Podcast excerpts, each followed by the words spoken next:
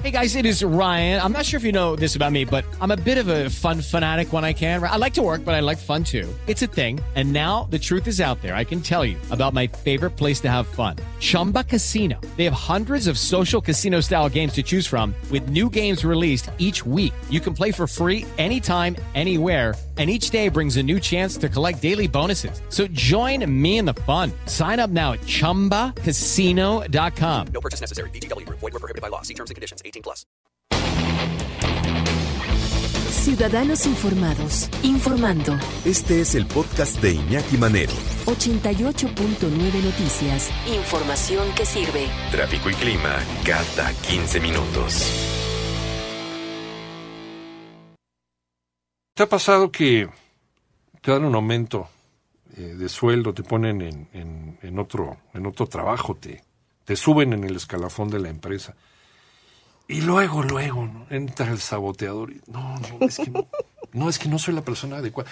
Se van a enterar de que no tengo los arrestos para estar en este puesto. Y, y no, y qué pena. Qué vergüenza. Qué vergüenza con la familia, con mi esposa, con mis hijos, ¿no? Cuando se den cuenta que soy un farsante.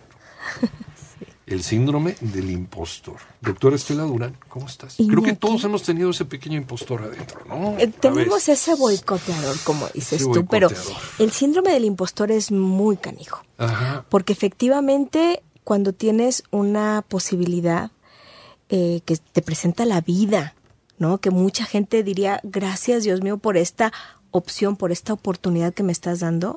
Hay mucha gente que se apanica.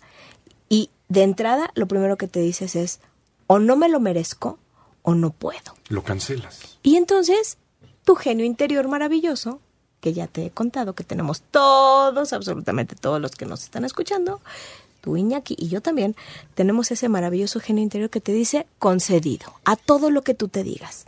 Entonces, si tú tienes esta oportunidad y de repente dices, no voy a poder, tu genio precioso te dice concedido.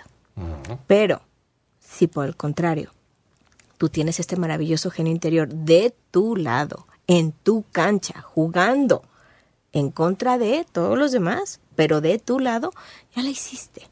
Ese es el tema. Aquí lo que tenemos que primero es identificar, ¿me pasa? ¿Y en qué situaciones me pasa? Porque lo tenemos como muy identificado en cuestiones laborales, pero también lo podemos tener en cuestiones personales. Que si de repente yo estoy buscando la cita por fin de mis sueños con la chica o el chico, que bueno, me lo había yo dibujado en mi mente, y de repente llegas a la cita y dices, "Ah, No, No. Estoy, muy, estoy muy feo.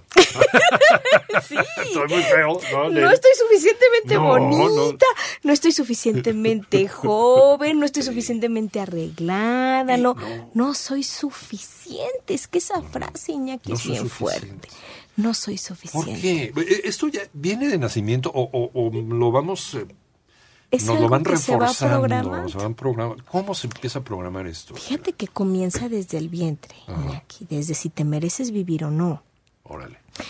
si fuiste planeada o planeado, si llegaste de repente ¿Te y hasta, no te y hasta te escondías, porque yo he tenido casos, Iñaki, en el síndrome, en el síndrome del impostor muy canijos, en donde la mamá no lo esperaba e incluso el bebé como que hasta se escondió muchísimo tiempo para no decir, ¡eh, yujú, ya llegué!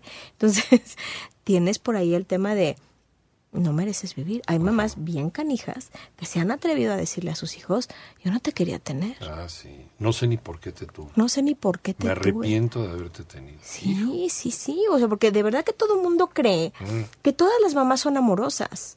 No. Y eso es una No, falsa no, no. creencia. Que tenemos que de veras tener como muy clara. Es una falacia. Es una falacia. Que todos los, los papás son buenos con sus hijos y que todos los hijos van a ser buenos con sus papás. No, es el- una falsa creencia. El que te engendra no necesariamente es tu papá. Además, ¿Oh? además, ¿no? Y te puede este criar mejor tu Ah, tío y- o tu vecino Así que tu es. propio papá, Así ¿no? Sí. Entonces, si tenemos de cierto esto, entonces podemos entender un poco más el síndrome del impostor, en donde por ahí comienza. Pero bueno, vamos a suponer que efectivamente tuvimos la suerte de sí llegar a una familia en donde, claro que me buscaron, claro que me esperaron y llegué. Ay, pero de repente te topas con el abuelo, con el tío o con el maestro que te programa Porque desde que llegamos a este mundo estamos siendo programados. Nuestro inconsciente se programa, insisto, desde el vientre. Aunque tú Y no te des cuenta de que te están programando. Es totalmente inconsciente. No sirves para nada, no vas a llegar a hacer nada. Charles Darwin decía, decía el papá de Charles Darwin, mi hijo, tú nunca vas a hacer nada en la vida. Te encanta estar saliendo en el campo con tus perros y estar... Nunca vas a hacer nada, vas a ser un fracasado. ¿no? Fíjate nomás, ¿sí? Si él hubiera hecho caso a eso que decía su papá, no hubiera sido el más grande naturalista, uno de los más grandes naturalistas en la historia, que creó una revolución en nuestra concepción del universo y de las cosas y de nosotros mismos. Y de nosotros mismos, claro. ¿no? Eso, es algo que se desafía. ¿Cuántos Porque- genios nos estamos perdiendo así? Ah, no, pero por supuesto, porque siempre en esas historias, así como hay esa persona que programa, siempre hay un rescatador. Y eso es lo que tú tienes que, eh, por ejemplo, en terapia, eso es lo que yo hago. O sea, a ver, ok, ¿de dónde viene este pensamiento? ¿No? Para eso ocupo mucho la hipnosis, ¿no? O sea, a ver, vamos a ver de dónde viene esta idea de que tú no eres suficientemente bueno, de que tú no mereces estar en donde estás. Porque te cuento que he tenido personas, por ejemplo, del medio artístico, que han estado en el Auditorio Nacional. O sea, perdón, para llegar ahí, la verdad es que, pues sí, Necesitas hacer algo, ¿no? algo, ¿no? Algo de Algo talento, bueno hiciste. ¿verdad? O sea, algo de talento has de tener, O sea, ¿no? no, no te equivocaste, te, Sí, te ¿no? equivocaste de calle, llegaste nada más porque sí. sí Y, claro. y de repente, o sea, la persona que estoy pensando, que eh, además, o sea, es una persona a la que quiero muchísimo, que fue mi paciente, que dices, a ver, ¿en dónde comenzó esta idea de que no te lo mereces?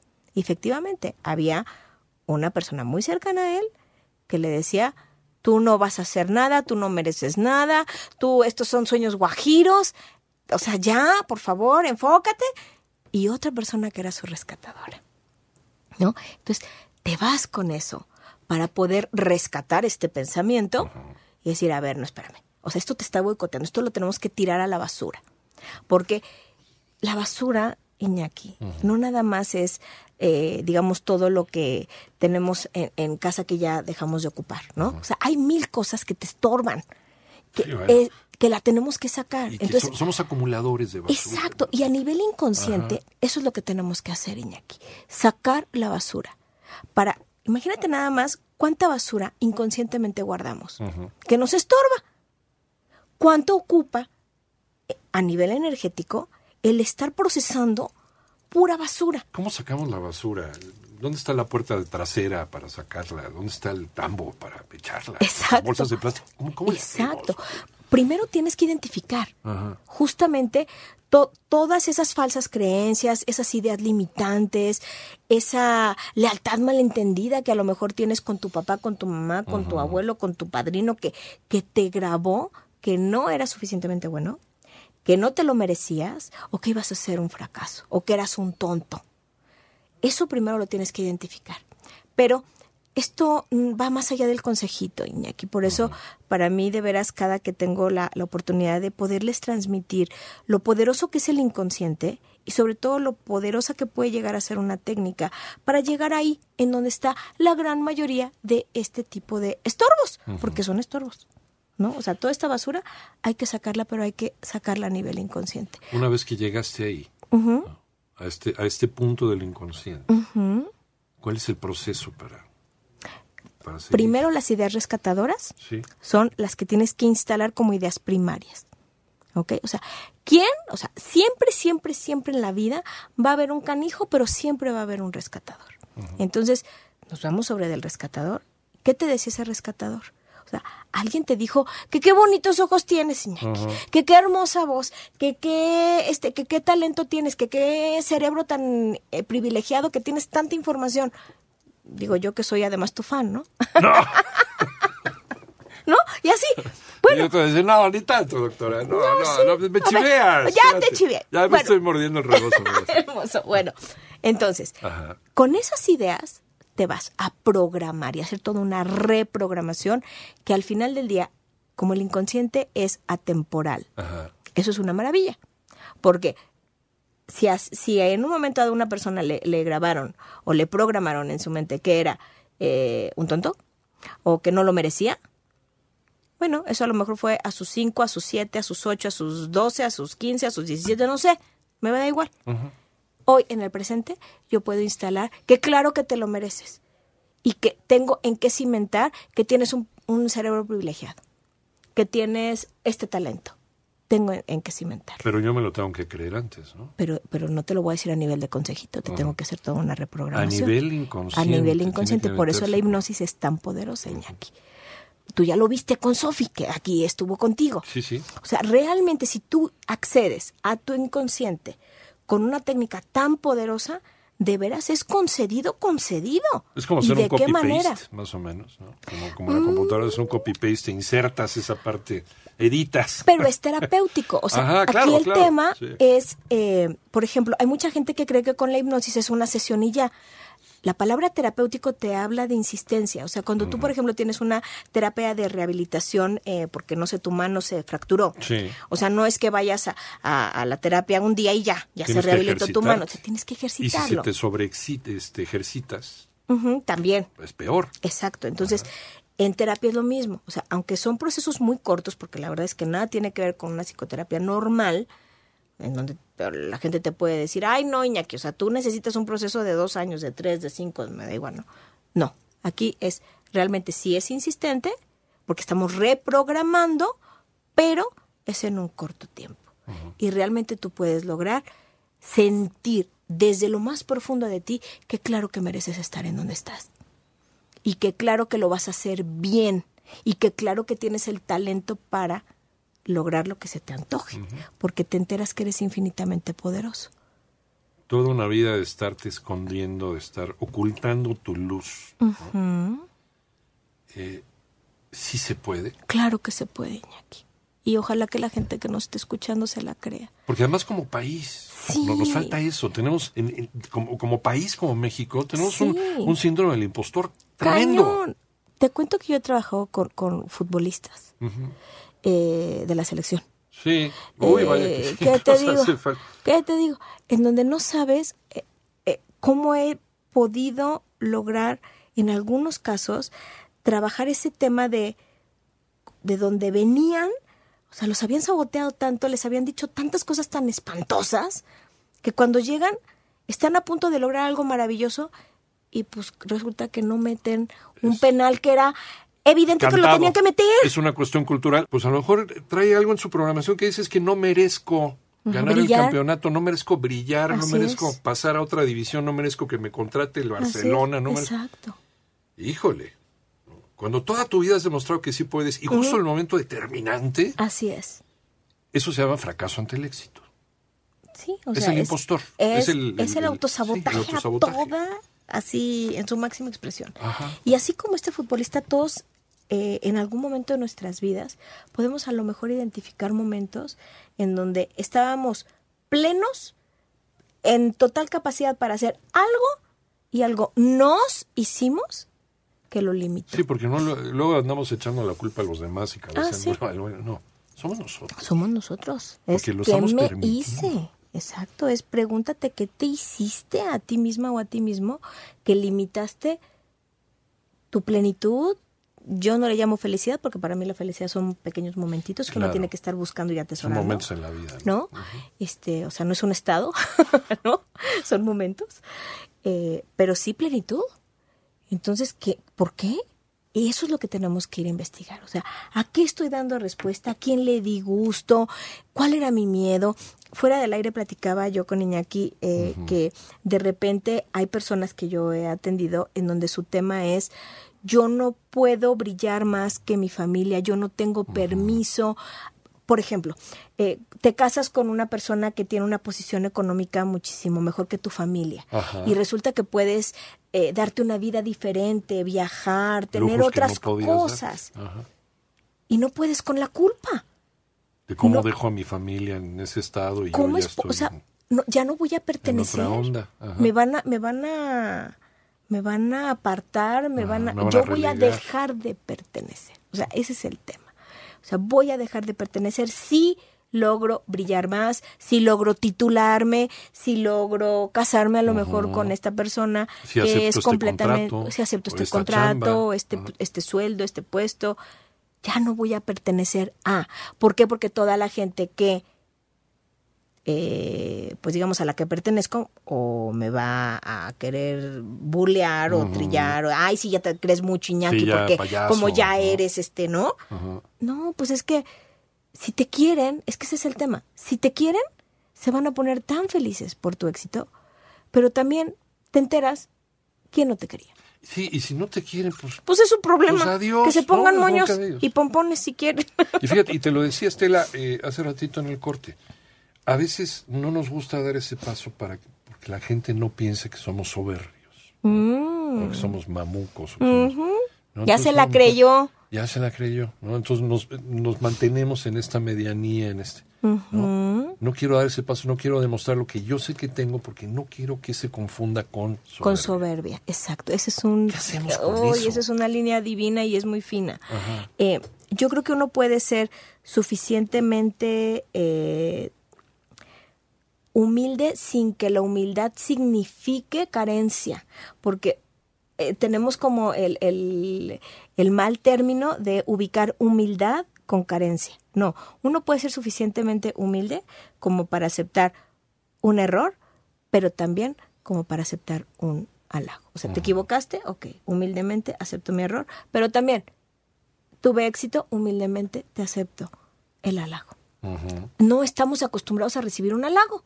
A decir, Iñaki, de veras eres ta, ta, ta, ta, ta. Todo lo que te dije que te, mordiste el rebozo. Y me lo sigo y es mordiendo. la, es la verdad. ¿Cómo, ¿Cómo encontrar ese justo medio? Entonces, eso lo tienes que encontrar en ti. Porque realmente una, una persona que es soberbia, o sea, ni se lo cuestiona, pues, para que me entiendas. Eso, uff, yo sí me lo merezco todo. Pero realmente eso es una, una autoestima inflada, inflada de aire. O sea, realmente no tiene sustento. Entonces, en cualquier momento se va a tambalear. Sí, son Entonces- globos, ¿no? Llenos de aire caliente. Totalmente. Mm. Entonces en cualquier momento se truena. ¿Por qué? Porque efectivamente su, eh, su autoestima estaba basada en el puesto que tiene, no realmente en la sustancia que lo sostenía. Es bueno desarrollar un freno para evitar esas cosas. Yo creo que, o sea, Es tienes que tener un autoconocimiento. autoconocimiento, exacto. Ah. Un autoconocimiento tan grande de ti y con la palabra humildad puesta bien, en su exacta dimensión. Humildad, no carencia. O sea, sí tengo la humildad de aceptar que esto no sé. A mí me han preguntado, Iñaki, ¿eh? Oye, tal cosa. Ay, no, yo de eso no sé. De eso no te voy a hablar porque no sé. ¿Me vale? O sea, si no sé, no sé. No te voy a estar inventando ahí Claro. cosas, ¿no? Claro. Pero tenemos que tener demasiado autoconocimiento, control, autocontrol, este, y sobre todo, como te decía, sustancia. Si estoy bien cimentada, no me va a simbrar nada. Así me den una revolcada en donde tú quieras, no. O Y sea, hay en otra que un- es aceptar la crítica. ¿no? Sí, pero si estás bien cimentado, la, la, la- o sea, la aguantas. Y dices, tienes razón. ¿Te equivocaste en esto? Claro. Digo, Claro. Si viene de alguien que quiere molestar, ni lo pelas, pero, pero de todas Sí. formas necesitas desarrollar esa piel de cocodrilo para decir, oye, yo sé lo que traigo. ¿no? Exacto. Y sabes que yo así no funciono. Y saber poner límites. Y saber decir, ¿sabes qué? A mí no me puedes tratar así. Yo así no más, no camino, no funciono, yo no sé. Y, y de verdad, o sea, la- le estoy poniendo la mano a Iñaki así como, como, como poniendo un alto. Es simplemente un, un, un ademán que funciona, Iñaki, no sabes qué bien. Poner la mano frente, o sea, la, la- Cuando- la palma de la mano. esa idea- Así de, eh, eh, no. Párale. compadre. Párale. Es bueno No. el diálogo interno. Este Totalmente. Ese es el es tu diálogo con tu genio interior. Todos los días yo a todo tu auditorio le recomiendo que tengan una conversación con su genio interior. Es contigo mismo, Claro. en pocas palabras, ¿no? Finalmente. No, existen Es- los monólogos, siempre es un diálogo, ¿no? Exacto, entonces es, a ver, ¿yo cómo me siento hoy? No, pues me siento, ¿por qué? O sea, ¿quién, quién me movió de mi centro? ¿Quién, o sea, ¿por qué permití que me trataran así? ¿Por qué permití que esta frase me mermara? ¿En qué hizo eco? A ver si yo te digo a ti, Iñaki, eh, no sé, no, no, eh, no sé, eres un... esa, esa va a quedar. Eres un ignorante. ¿Me la cagachas?